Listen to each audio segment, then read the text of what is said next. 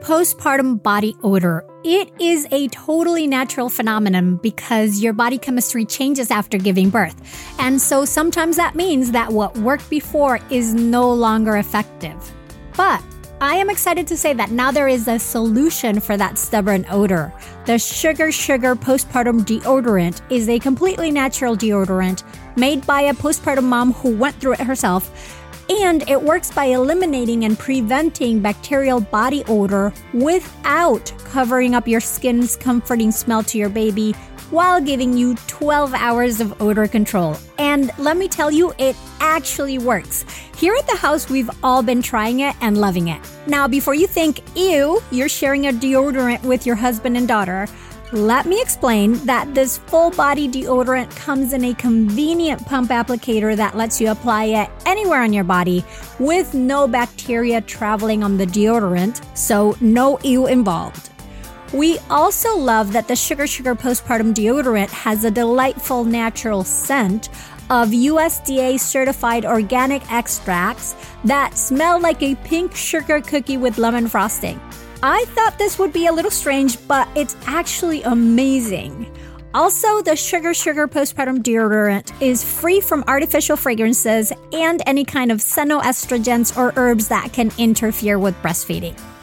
Find your Sugar Sugar Postpartum Deodorant at postpartumdeodorant.com. That's postpartumdeodorant.com and use the code BIRTHFUL for 20% off through the month of May. Get your Sugar Sugar postpartum deodorant now at postpartumdeodorant.com and start smelling more like yourself again. Pregnancy and postpartum are some of the most nutritionally demanding times of your life, which makes sense because you're basically acting as your baby's pantry while pregnant or nursing. That's why the quality of your prenatal supplements is so vitally important. Hands down, the one I recommend is needed. So I'm thrilled to say that if you use the code BIRTHFUL at thisisneeded.com, you can get 20% off your first month of needed products. Needed is the number one nutrition brand recommended and used by me and over 4,000 practitioners, from nutritionists to midwives, functional medicine doctors, and OBGYNs. Needed is for anyone trying to conceive, pregnant, postpartum, and really, this is goodness you can use even before and beyond the perinatal years. Along with prenatals, Needed offers premium supplements for every stage, from egg quality support to a lactation support plan, a stress and sleep support plan, and a gut health plan. In fact, I've had clients rave about Needed's pre and probiotic formula, saying how much better it made them feel compared to their usual probiotics. And to me, Needed's hydration support packets, which only have ingredients you can pronounce, are a must in any doula or hospital bag. Also, Needed's prenatal multi is available in capsules and easy to take vanilla powder for those with nausea or pill fatigue head over to thisisneeded.com and use the code BIRTHFUL for 20% off your first month of needed products. That's thisisneeded.com and use the code BIRTHFUL for 20% off your first month of needed products. Hey, Mighty One. With nearly 300 Birthful episodes in over five years, it may be hard to know where to begin listening to the show. To make it easier, we've put together the Best of Birthful series, which showcases some of our favorite or most relevant episodes. This is one of those. If you enjoy what you hear, make sure you subscribe. It's free, and that way you won't miss a thing. Enjoy.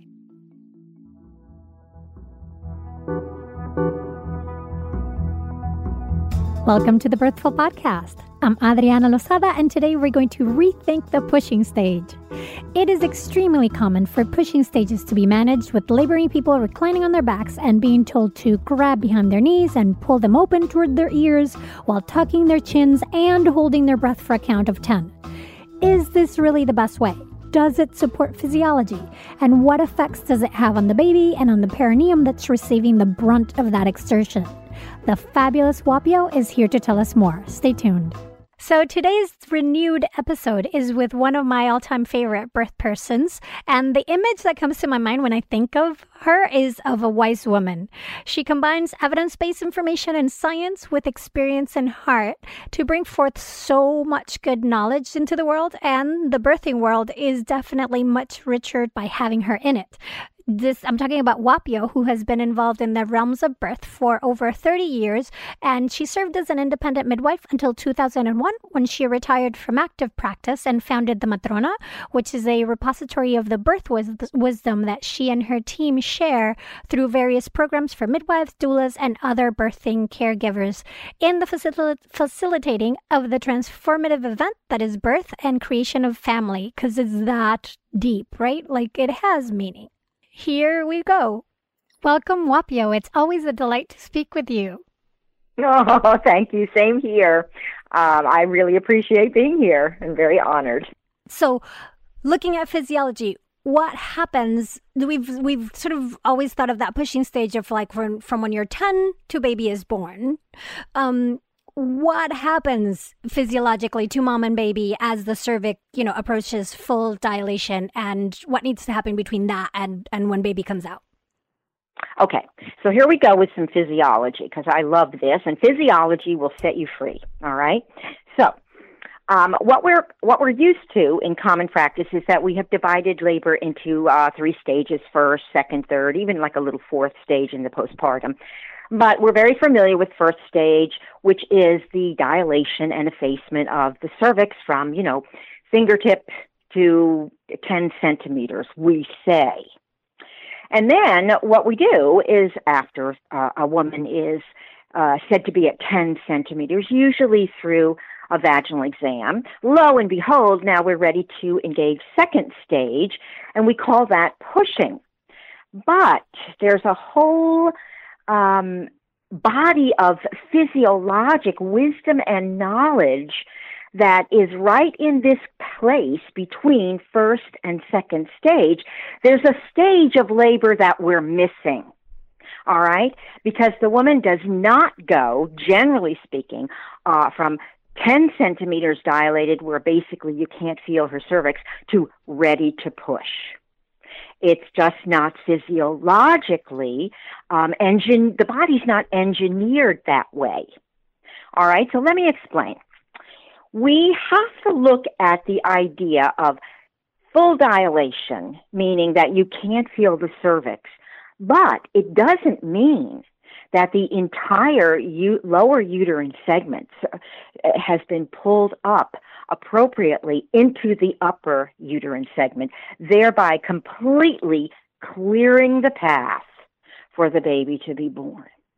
We're not talking about this. We don't have an understanding of it.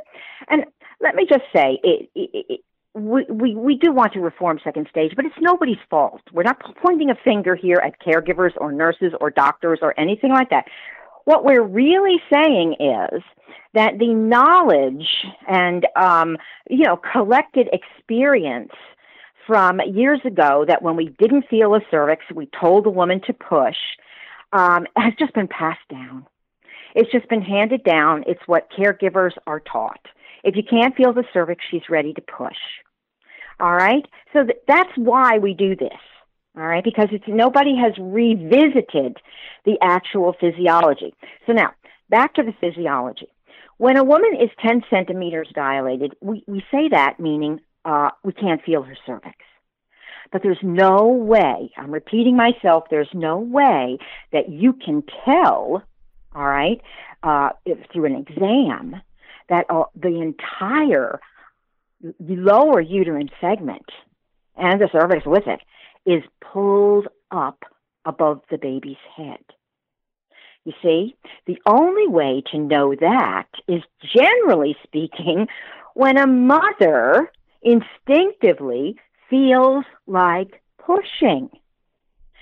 So here's a big disconnect. Managed pushing, in other words, we don't feel the cervix anymore, so why don't you push your baby? Versus instinctual, or what we're also calling physiologic pushing. But let's really be clear about what physiologic pushing is. It's instinctual. It's when a mother has the instinct and the urge to push rather than being directed to push. All right? So what you're going to see and what, you know, what I have seen, and of course, a lot of my, most of my experience has been with moms in home births who basically were not confined to beds nor wanted to be, and had the option of allowing their instinctual responses to come forth and be uh, and be valued. So, what's going on here now too is that when the cervix is completely dilated in the sense that we can't feel it dilating anymore. In other words, it's opened to probably the widest place that it needs to open.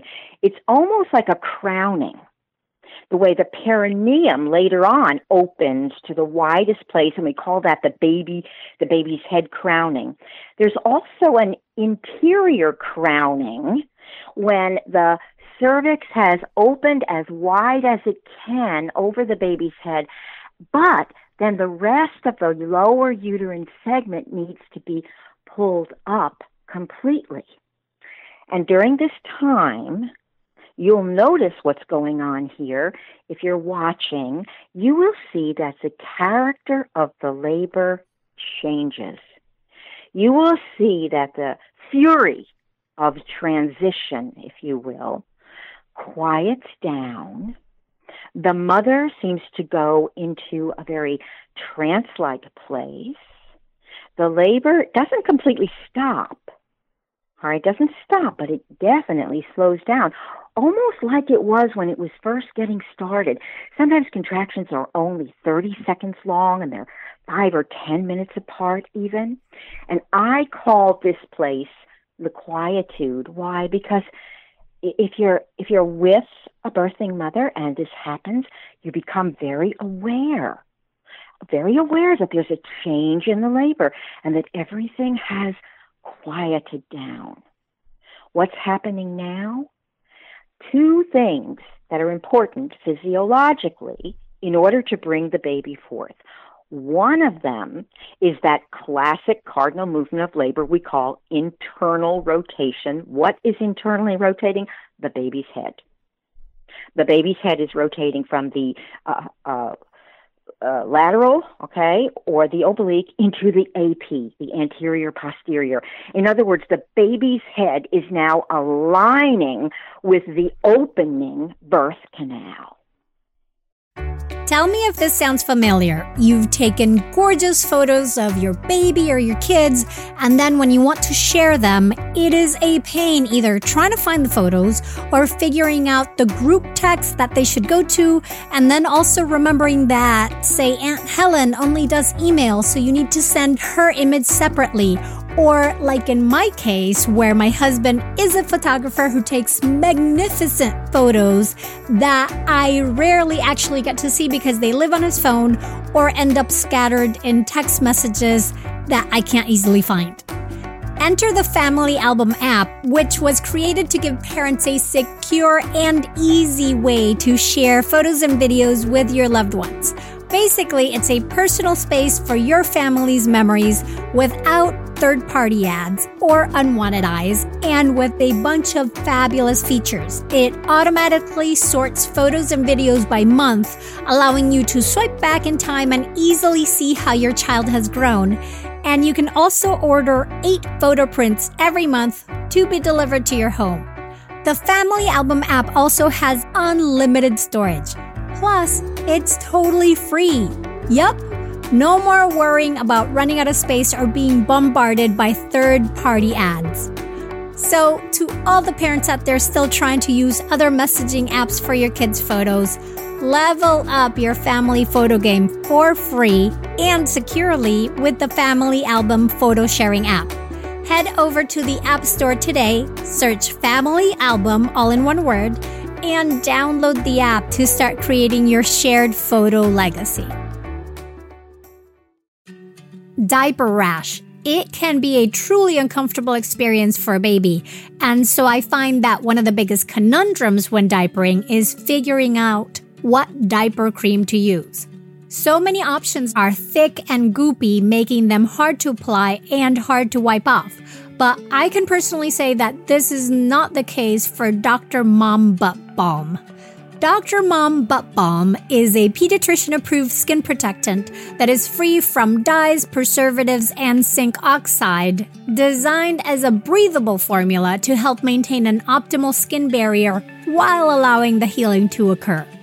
This butt balm was developed by a mom who is also a doctor, hence the name Dr. Mom Butt Balm, when she couldn't find any traditional products that worked for her baby's persistent diaper rash and she wasn't about to settle. So she created Dr. Mom Butt Balm to go on smooth and be easy to remove while also being gentle on your baby's delicate skin. With Dr. Mom Butt Balm, you can say goodbye to excessive wiping to clean your little one's already chafed skin.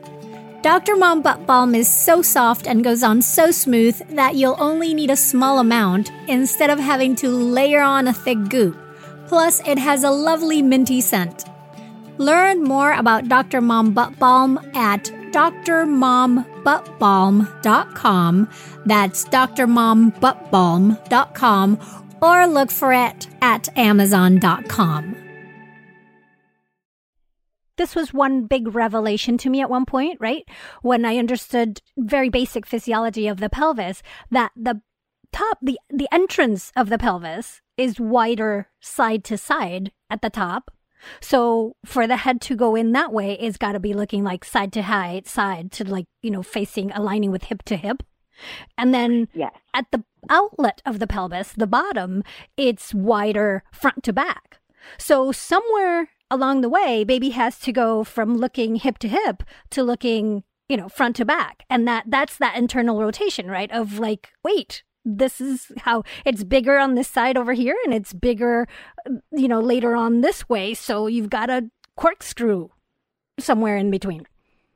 Absolutely. Uh, you've just impinged on that mechanism of, uh, or that movement of the baby, all right, uh, called internal rotation.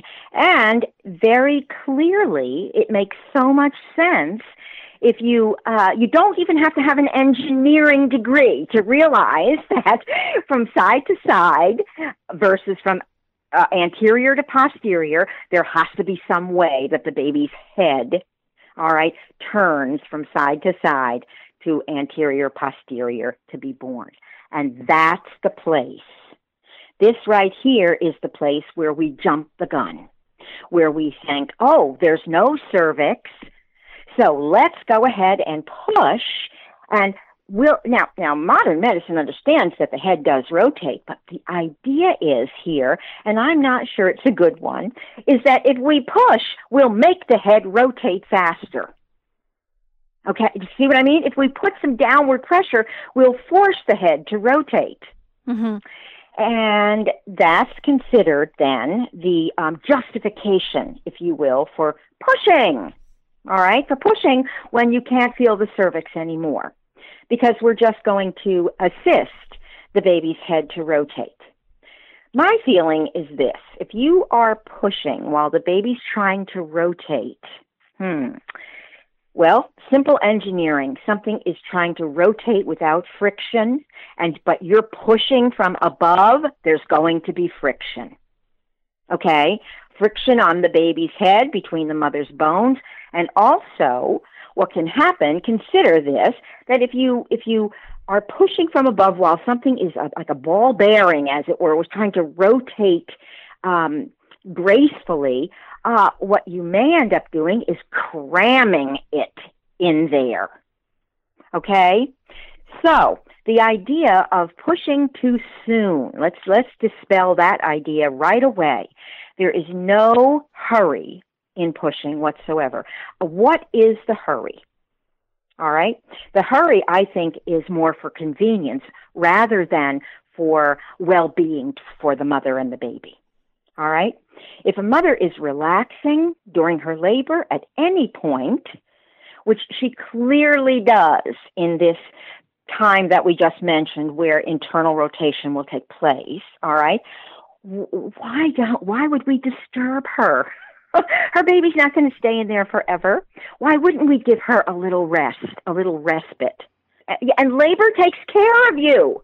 Your body takes care of you. Your body would never assume that you would go into the, the from the fury of of the contractions of transition to all of a sudden now the effort of pushing your baby out. Okay? No, your body has a, a wisdom and a sense to it where there's a resting period there, a quietude. So, let's dispel this idea of checking and saying the baby is, uh, the cervix is 10 centimeters, let's push. In fact, this is a time in labor that, that we're, we're talking physiology, but I'm also going to add a little bit of the psyche and the psychology here. This is also a time when a mother uh, gets her wits about her. She's no longer flailing with the contractions of, of transition. She gets, she comes to a place of peace. And in that peace, oftentimes we have moments of revelation, moments of profound depth and meaning. All right? If we do. All right, so this is also part of the the whole um, idea of the quietude in a labor. And then, all right, so she has a rest, the baby's head turns, and now we are in position for the baby to be born. She'll come back. She'll wake up. She'll come back. She'll open her eyes. She'll be galvanized. She'll be like something's different. Oftentimes, she will want to get up. This is when I'm seeing uh, women who may very well, in their quietude, be lounging on the couch or head back or taking a little snooze or leaning against someone, all of a sudden now, when she feels everything in alignment, the baby's head is rotated, she's rejuvenated, she's had her moment, boom, she's up, all right, and being up now, and there's no way I, am going to talk about this in a bit. Uh, there's no way we can't do this in a hospital. All right. I know that I'm I'm drawing off my experience at home, but I'm here to tell you there's no way that we can. Th- there's a, a way to do this in a hospital, and I'll go into that later. All right? mm-hmm. But meanwhile, what's happening now is that her instinctual responses. All right, her instinctual responses to this labor all right, and this alignment are also in alignment, and she will push. Generally speaking, um, we think about pushing as, you know, take a deep breath, put your chin on your chest, and exert the maximum allowable torquage, okay? Well, I count to, to 10, and you grab the back of your knees and bring them to your ears. This is heroics and it's absolutely not necessary. It's not good for babies. Okay? It's not good for babies. It's not good for mothers. Uh, and I feel very strongly that we should attempt to stop this kind of pushing at, at all costs. Mm-hmm. All right? Um, what you're going to see is that a woman who is instinctively pushing usually doesn't have that histrionic type of pushing uh, very much. Maybe at the end she'll you'll notice some kind of a a, a, surge in her pushing in the, in the sense that this is birthing a baby. But what's happening now is that the baby is coming down. Now remember, you know how we talk about the fetal position? Your head is flexed, it's the smallest package you can be. That's not how a baby's born. When that head, okay, after that head has rotated and she's gone through her quietude, now what the uterus is doing is beginning to push the baby from above and extend the head. Babies are born through the mechanism of extension, not flexion. So wait a minute. Wait, uh, uh, wait a minute. Back up. When we are pushing a baby at 10 centimeters dilated without the head rotating, we are pushing a baby down in flexion. We're pushing a flexed baby down. No, no, no, no. This is not physiology. Physiology pushes a baby down and allows the head to extend. You see? And the only way the head can do that is to have a clear passage in front of it, meaning that the head is now in the anterior posterior, not sideways or oblique. Mm-hmm. Make sense? Yeah. So Whoa, I'm gonna see. I'm gonna repeat it back to you to make sure we get it right. So with the flexion, it's the chin. Baby's chin is tucked to his or her chest so that the smallest part of the head, the, the crown, presents first to you know create the less mass possible, right? Present the smallest part to get through the first part. But then once the head rotates and to navigate that curve between the pubic bone and the tailbone, it needs to extend the neck. So like that chin goes up and the head kind of tilts back. And then that's the position that they go in to be born. Yes. yes. You see? All right. So that whole mechanism is happening during this stage of labor that we haven't described yet called the quietude. Or what you can do also is add two stages of second stage. One of them is extension, the baby coming down, and the other one is pushing. All right. You're going to find that, um, organically speaking, very few women need to push their baby down to the perineum. The uterus does that remarkably and adequately. I want to remind you and everyone listening of something that we don't talk about very much because we have this idea that a woman who's having an epidural will really have a very, very, very hard time getting her baby to do all of this. Wait a minute. You know, they have known this for years and years, back in the 40s and 50s, that the people, the women who have the easiest births, are two groups. One, cardiac patients with class 3 and 4 heart disease, and they have the easiest births in town. Why?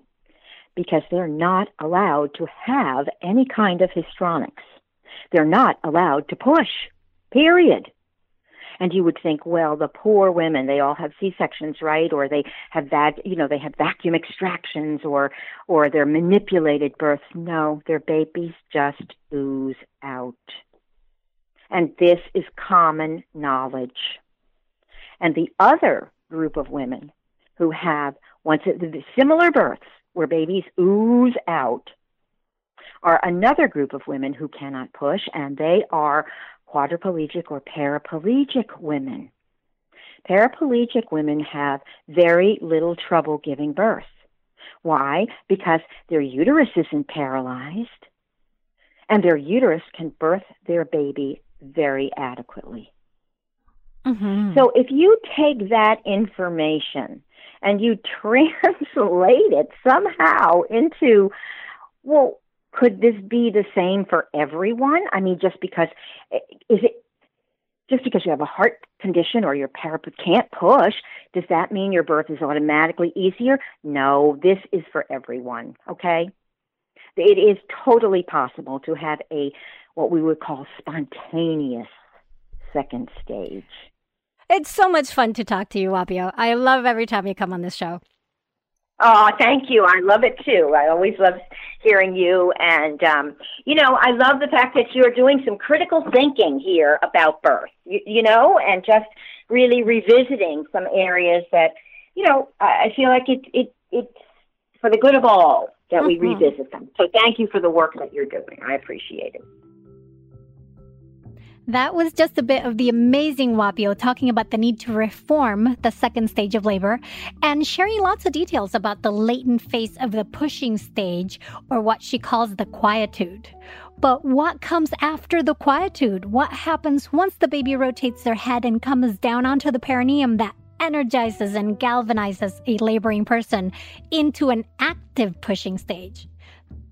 To find out, make sure you listen to the original longer version of this episode. The link is in the show notes. You've been listening to a Best of Birthful episode, and there are many more where this came from. Look for episodes with the words Best of Birthful in the title to continue your deep dive to inform your intuition. You can find the in depth show notes for this episode at birthful.com. You can also connect with us directly on Instagram. We're at Birthful Podcast. Birthful was created by me, Adriana Lozada, and is a production of Lantigua Williams & Co. The show's senior producer is Paulina Velasco. Virginia Lora is the managing producer. Cedric Wilson is our lead producer. Ali Kiltz contributed to the production of the Best of Birthful series. Thank you for listening to and sharing Birthful. Be sure to subscribe on Apple Podcasts, Amazon Music, Spotify, and everywhere you listen. Come back every week for more ways to inform your intuition. Hey, Mighty One. Did you know that if you started listening to one birthful episode per day at the start of your pregnancy, your baby would be about three months old before you got through all of them? That is so much birthful. So to ease us into the summer and to help you catch up on your listening, we're going back to releasing one episode per week instead of two. Now you know.